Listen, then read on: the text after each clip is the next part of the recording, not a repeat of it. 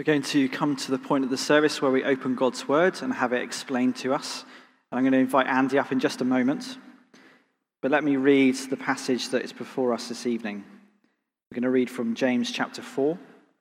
I'll let you find that.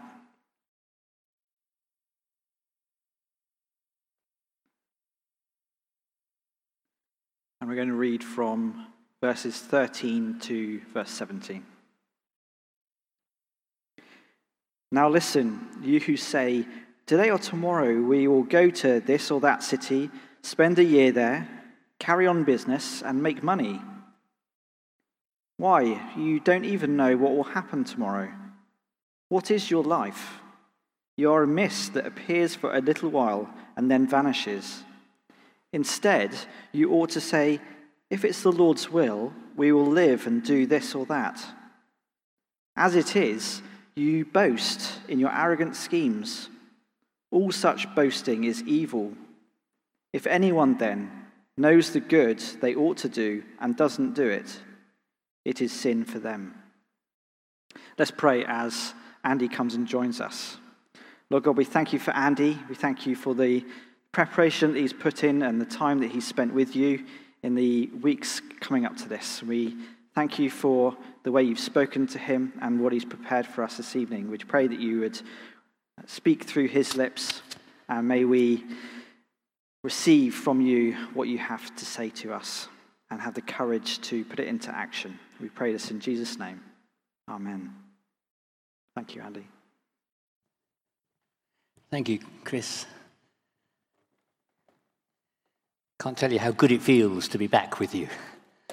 And uh, thank you so much that, uh, for those who don't know, I've, I've, been a little unwell over recent weeks, and uh, your messages and calls and uh, have been really irritating. Uh, no, they've been, they've been so appreciated, so thank you so much. And if you're tuning in from Sanderstead, I feel so guilty. I'm so sorry that uh, I wasn't able to fulfill my commitments with you over the previous few weeks, but I hope very soon that we'll be able to get together again. Um, James, yeah, before we even started this study, uh, Dan, uh, who uh, Dan organised a Zoom meeting for all the people who were going to be speaking on uh, through this study in James. It was one Saturday morning, and it was a it was a real blessing. And one of the things that we did uh, on that uh, meeting was we read the whole book. And it's surprising what you see when you read a whole book as it was designed to be read. Of course, being in church, we have no option. We, we're constrained by time, and we have to, we have to divide up our messages, uh, these books, into just manageable bite sized chunks. Uh, but it's a good thing also at home to read through these books as, as they were intended to be read all together. And I, I'm absolutely certain that if you did that, maybe start with James, if you did that, you will see things that you've not noticed before. And uh, part of that meeting as well, after we had read the whole book of James, it didn't take many minutes really, um, Dan invited us to say, well, let's just share things that we have spotted as we read the whole book uh, that maybe we didn't see before, and we all contributed uh, what we had seen. Um, and something that Andy Mayo said just stuck with me. He said it was like being on a helter skelter. Helter skelter is one of those slides that goes round a tower. Uh, and uh, if you can imagine a, a helter skelter, and maybe next to it there's a church with a spire, and, and you, you, you go past that church and you see the spire, and then it's out of sight. And then you think you're not going to see it again, but there it is again as you've come round. And then it goes out of sight again, and you go round, and there it is again. And Andy, uh, I hope I'm qu- quoting him correctly, Andy said, It's like that with James. He deals with something, he says something, and then you, you think he's finished, and he's gone on to something else. And then a couple of chapters later, he's back on that thing that he, that he introduced. We, we got an example in our own passage this morning, but a couple, uh, this evening. We've got a couple of examples, really. Um, the last verse in our reading says, Anyone who knows the good he ought to do and doesn't do it sins. And here James is reintroducing this concept of sin. And it's not the first time uh, that he's done it. If, if we went right back to chapter 1 and verses 14 and 15, we see, and the context is exactly the same, we see that James is teaching that if we allow ourselves to be led by our own selfish desires, it gives birth to sin, and sin gives birth to death. It's an awful thing. And it's something that you, you think that sin is going to deliver so much joy, so much satisfaction, so much pleasure. But the reality is that it doesn't deliver anything like that. And you end with heartbreak and remorse and disappointment. And that very same theme, just as you thought it was over in chapter 1, James brings it back uh, in chapter 4. And in verse 17 uh, that we've just read, he's saying, Anyone then who knows the good he ought to do, but doesn't do it, sins. And the context is exactly the same. It, in the verses that we're, uh, I'm going to start with this last verse and then move backwards to the other verses. But when we get to those other verses in our passage, you'll see the context. It's the same. It's people being driven by their own selfish desires to get what they want without reference to the living God. Now, I have to say, when you look at this verse, at first it appears unfair, doesn't it? You say, Well, I haven't done anything, but you knew you ought to do something. And if you don't do what you know that you ought to do, you know, you can't be tried for that in a, in a, in a court of law, can you? You, you? you can't say, Well, I charge you with not doing anything. But that's the difference between a normal walk, if you like, and our walk with God. With our walk, in our walk with God, even not doing things can be very wrong. It's always been that way. Maureen and I have been going through Exodus in the mornings. Uh, and um, as you remember, Exodus deals with the law, God's law, God's new blueprint for how to live differently, distinctively, comes to us through Moses. And, uh, and one of these laws is this Exodus 23, verse 4. It says, If you come across your enemy's ox or donkey wandering off, be sure to take it back to him. You see, what God expects from us is the absolute opposite of our instinct, isn't it? In fact, if I went to the next verse, we read that these enemies hate us. Can you imagine it? You know that you've got an enemy, and this enemy hates you. And then one day you're walking down the lane and you see someone's left the gate open, and your enemy's prize donkey has gone through the gate and is clip, clopping its way out of town. My instinct would be to say, serve him right. That's my instinct. My instinct would be to do a, a calculation in my head and say, well, that's going to cost him. Couldn't have happened to a nicer person. That's my instinct. But it's not what should be in my heart if I'm walking with God. And he says, No, you just make sure you take it back to him. And what is he doing? By so doing, you are building relationships uh, with other people. As I said, it's not instinctive, but it is distinctive. And if I could link to what we've also been looking at over recent weeks, the Sermon on the Mount, there's so much there when Jesus was teaching his disciples. Uh, uh, uh again, it's a new way of living. He was really saying you need to be distinctive, you need to stand out. You need people to recognize that in you, in me, there is something different. And so when we, when we read about turning the, the, the, other cheek or going the second mile or giving your coat to someone who's already stolen from you, it's all about being distinctive as a Christian. And on that same sermon, if we looked at Matthew 5, verse 16, here's the wonder of it Jesus tells us, tells those who follow him, that people will see these works. They will see what you do, and they will give praise to our Father in heaven. Isn't that marvelous? I find that absolutely staggering that someone could look at me, look at you, and actually see beyond us and through us and past us and give praise to our Father in heaven. Now, you might say to me, well, how, how do I know the good that I ought to do? You know, there's no magic answer. Um, and I would just say things that you've heard a hundred times before if you've been to the church, you know. Do you read the Bible? Do you know, if you read the Bible, I'm absolutely certain if you're anything like me, when you read the Bible, thoughts come into your mind, people come into your mind. You read it and you suddenly realize what you ought to be doing. That's how it works. Uh, do you pray? When we pray, we often forget, I think, that prayer is two way. Sometimes I, I, I, would get distracted and, and, and I would be praying and, and, something would come into my mind and I would, I would get irritated by it because I was trying to pray, not realizing that God is speaking through that time of prayer.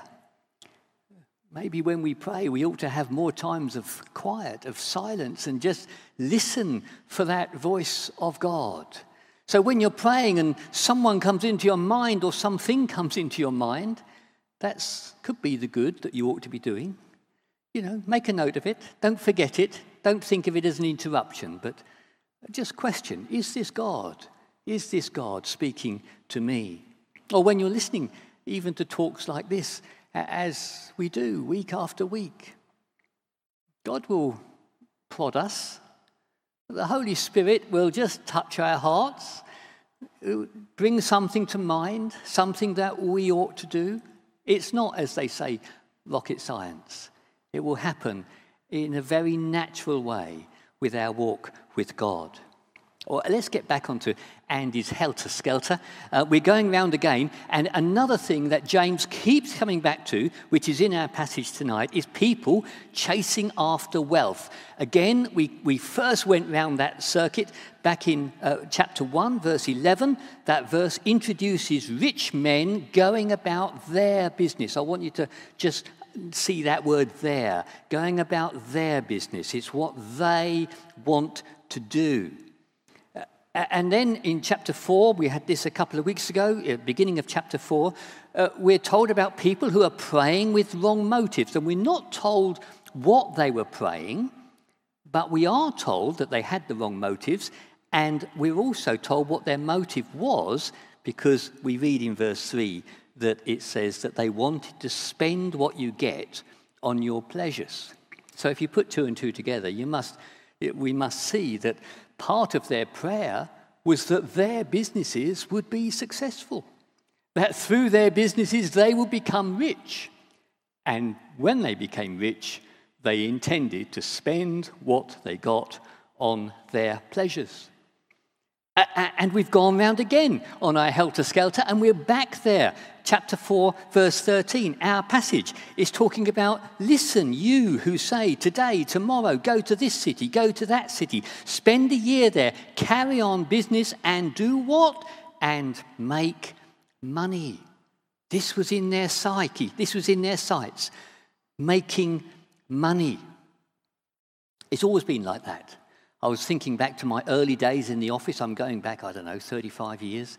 There was a time when people, a, a quite a, a fair number of people who I worked with, they left for one of two reasons. Either to go and work in Dubai.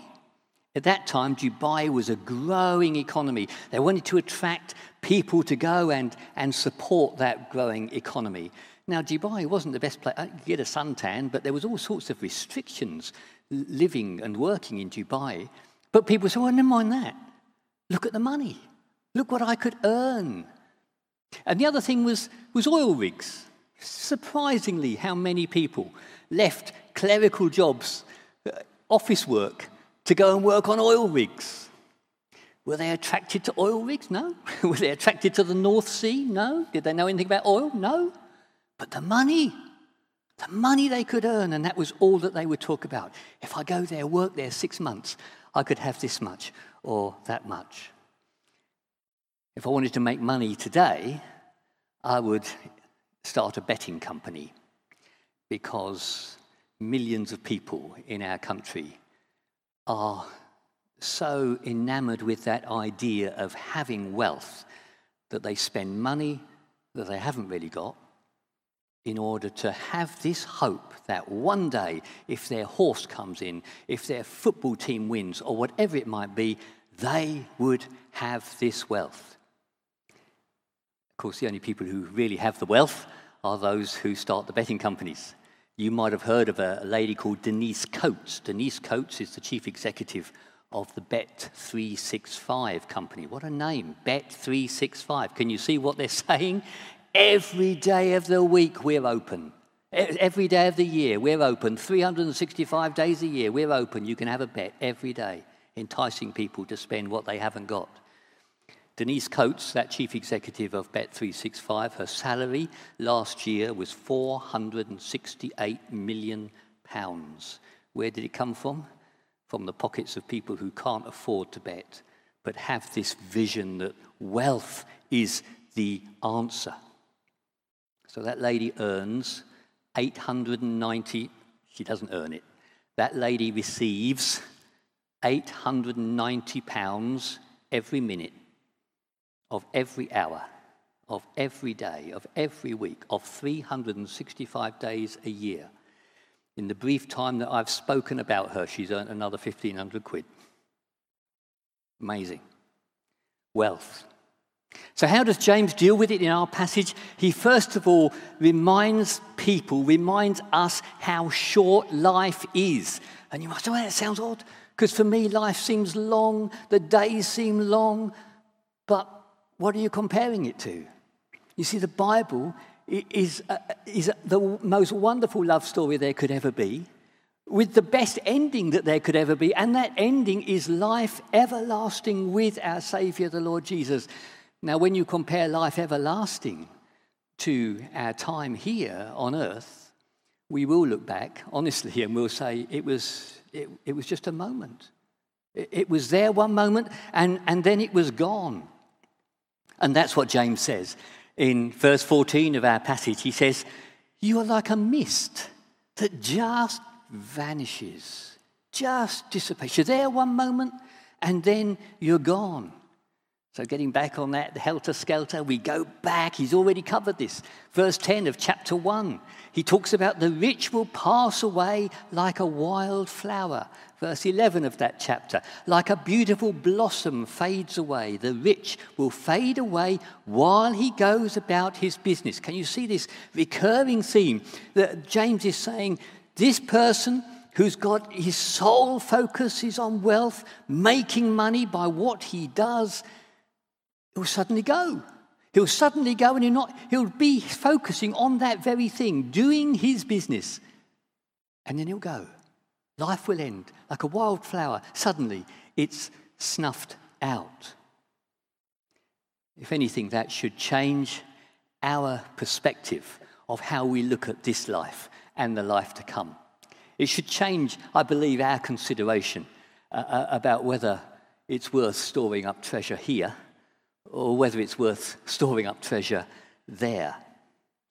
I was amazingly, I've, I've, I've, had a long time in bed over recent days. I've listened to a lot of radio, and I was listening to Radio 4, it's about a fortnight ago now, and on it they had an executive from the Rolls Royce Motor Company. And he was there saying that Rolls Royce now offer a service where you can design your own Rolls Royce and they will build it for you what you want to the, the, the famous Rolls Royce quality.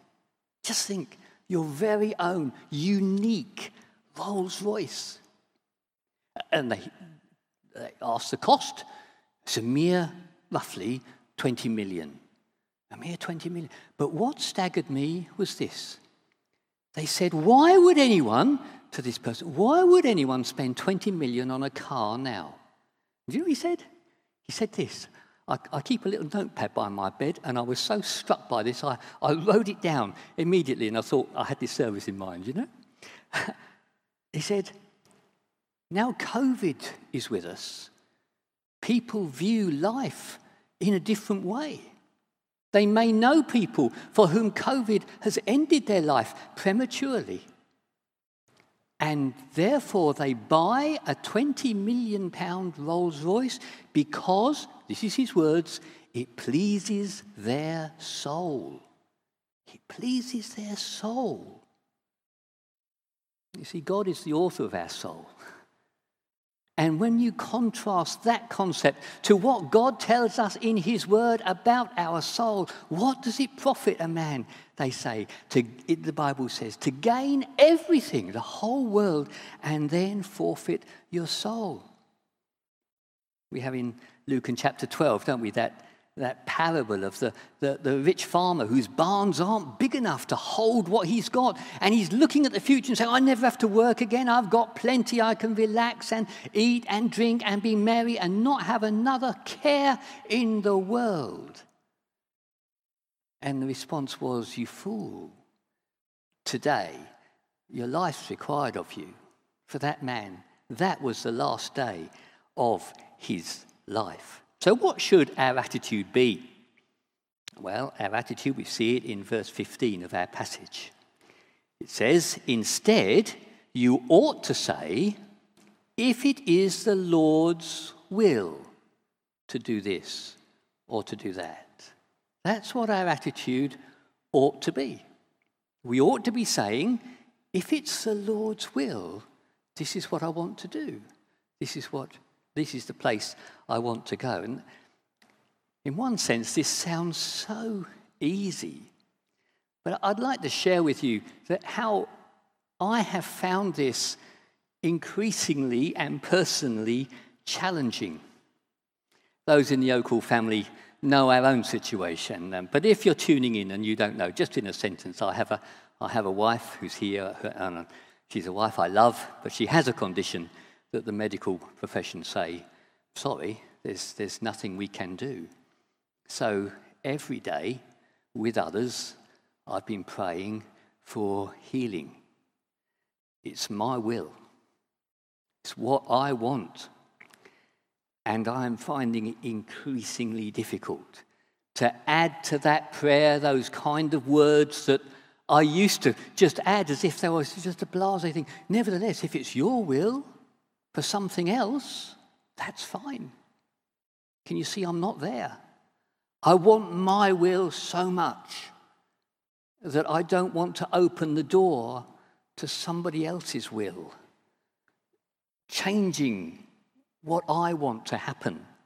I, I hope that makes sense. You see, when life is good and easy and everything's going your way, oh, it's so easy to, to praise God and to believe that we are walking in His will. I'm old enough to remember that I went to school at a time when the Lord's Prayer was recited every morning at assembly Your kingdom come, your will be done. How many times have I prayed that in my life?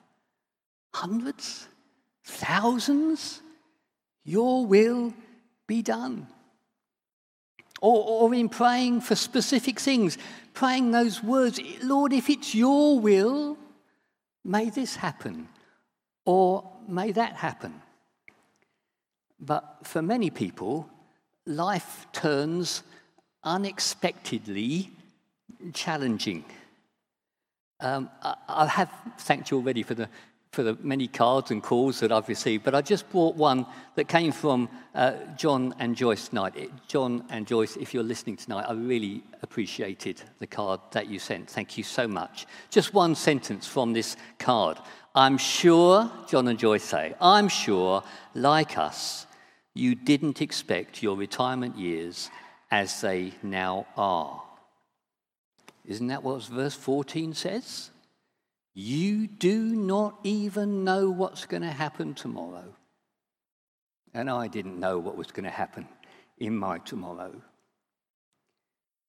And therefore, it's hard sometimes to end your prayers. Oh, Lord, if it's your will, let this other thing happen. Because my will, it's a struggle. I hope I'm making sense. I hope I'm making sense. God is taking me on a journey to that point where I can say, hand on heart, Lord, whatever your will is, that is what I want. And I'll confess to you, I'm not there. I'm not there yet, but I recognize that God is with me. And I recognize that God is, is taking me on this journey. I, th- I want to share that with you because, you know, I, I just know that sometimes people, people watching, uh, other people like me standing on a stage like this, teaching or preaching, you think our lives are sorted. They're not. They're not. We still have our troubles. We still have our challenges. And, and, and, and that is mine at the moment. I've been, I've been challenged by Mary. You know, that teenage girl, and God sent that message to her. And if I might paraphrase that message, it was, I'm going to turn your life, Mary, upside down. And you're going to have a baby. And it's going to be born of the Holy Spirit. Just think. Just think what the people around must have thought. Just think of the, the, the, the abuse that she must have suffered. But she never said, No, no, no, I don't want that. Do you remember what she said? Let it be to me according to your word. Mary was able to say, Lord, if that is your will for me, that is what I want. That is the only thing that I want. Of course, the greatest example is our Saviour himself. Uh, on the slopes of the, uh, of the Mount of Olives, sometimes called Gethsemane as well, with the next day holding for him unimaginable horror. He says, Father, if it be possible, let this cup pass me by. And then, without a moment's hesitation, he says, But not my will, but yours be done. And that's my challenge. And it might be that you're in a similar place to me, and it might be a challenge to you. Can you really say with all your heart, you know, the only thing I want in life is for the will of the Father it's made me also look at a very famous verse, and I will share this because it helped me and it might help you if you're on a similar journey. Romans 8 28. Oh, it's one of those verses that so many people know. We learn it off by heart. For, uh, for we know that all things work together for good for them that love God. And you sometimes look at circumstances going on in your own life and you say, Do you know, I cannot see the good in it. I can't see how that is good. And it made me, it made me reread that verse and see it in a new way and see that one word that is in the middle of it together. It does not say everything that's happening in your life is good, and we couldn't accept it if it did say that, could we? We know that it's not. We know there are things happening in our lives that are not good. But we have a sovereign God who is able to work all things together. That's bringing together the good and the bad, things we see and know, and things that we cannot see and cannot know. He brings all those things and he works those things, bringing them together for the good of them that love God. Yeah, not everything is good, but God is good. And I know that he wants me and he wants you to trust him. Now, I'm going to end in a strange place in a way, um, because I began to think about Christian service. And I began to think, well, there's lots of people, of course, who are involved in, in Christian business, so to speak, uh, either paid and full time, or unpaid and part time, or just doing something on a Tuesday or a Thursday night, or something like that, but nonetheless, in Christian service. And I just wanted to ask the question, and I asked the question of myself this passage that we've looked at tonight, can it relate to Christian service? Can Christians working for the Lord have this same attitude of, I'm only going to get out of this what I want? And Jesus told a parable which to me says the answer to that question is yes. You'll have to, we haven't got time to read it or look it up, uh, but you'll know it when I begin to just remind you which one it is. You can find it in Matthew chapter 20, so, so do have a look at that at home when you've got time. It depicts a vineyard owner. And of course, it's a picture of God. God owning this vineyard and wanting to call people into that vineyard in his service. And so he goes and he hires people. He hires some at the beginning of the day. And then throughout the day, he hires other people. And finally, he hires people with only an hour to go. And they all go and work in his vineyard. And then it's a difficult parable to understand because at the end, we read that they're all paid the same. And again, our instinct comes in and it says, it doesn't, doesn't seem fair, really, except and I want to give a plug as well for when you're studying, use all sorts of versions. I know you've got your favorite version. I've got my favorite version of the Bible. But sometimes you look at another version and it just has a word or, or, or a phrase or just says something slightly differently and a light comes on. And for me, that's the authorized version because those people that he hired at the very beginning of the day it says in the authorized version, it's not so clear in the NIV, but in the authorized version it says, He agreed with them what their money should be. He agreed with them. It was their demand. They were the, the people waiting to be hired, and they were saying effectively to the vineyard owner, If you want me to serve you, you must pay us a denarius a day. You'll not get us, we'll not come and work for you unless you give us what we want. And it says he agreed with them. That was the only time it happened. And, and, and you sort of think, surely, surely you, you wouldn't do that in the Lord's service, would you? Yes, you would. Yes, you would. People do. And I know of a church, it's nowhere near here, so don't start thinking, oh, I wonder if it's that one. Nowhere near here. Who, who appointed a new minister and, and they were offered a home, a manse, a very comfortable place to live. You wouldn't have thought so by what they said. The shelves are too high, the breakfast bar's too low, the kitchen's the wrong colour. And they literally came up with a list of things saying, if you want us to work for you in this church, these are the things that need to be put right. They didn't last too long in that church, which was uh, a, a, a good thing. But can you believe it? That can be our attitude, even working for the Lord. What, what's in it? What's in it for me? And then came the end of the day. And when you read that parable for yourself, you'll realize that it's only the people who were hired first, they were the people who moaned. They had a moan, they had a gripe, and they said, Hang on a minute, you're not being fair. We've worked all day, and all you've given us is a denarius. And the vineyard owner says, That was your terms. That's what you demanded. And you've got it. I've paid you in full. But the others, the others, they got more than they anticipated, more than they expected. They'd even say more than they deserved. What was said to them when he went out to get the workers? He just said, Go and work in my vineyard, and in modern parlance, he said, I'll do what's right by you. I'll pay you what's right. Well, what's right in God's eyes and what's right in human eyes is two entirely different things.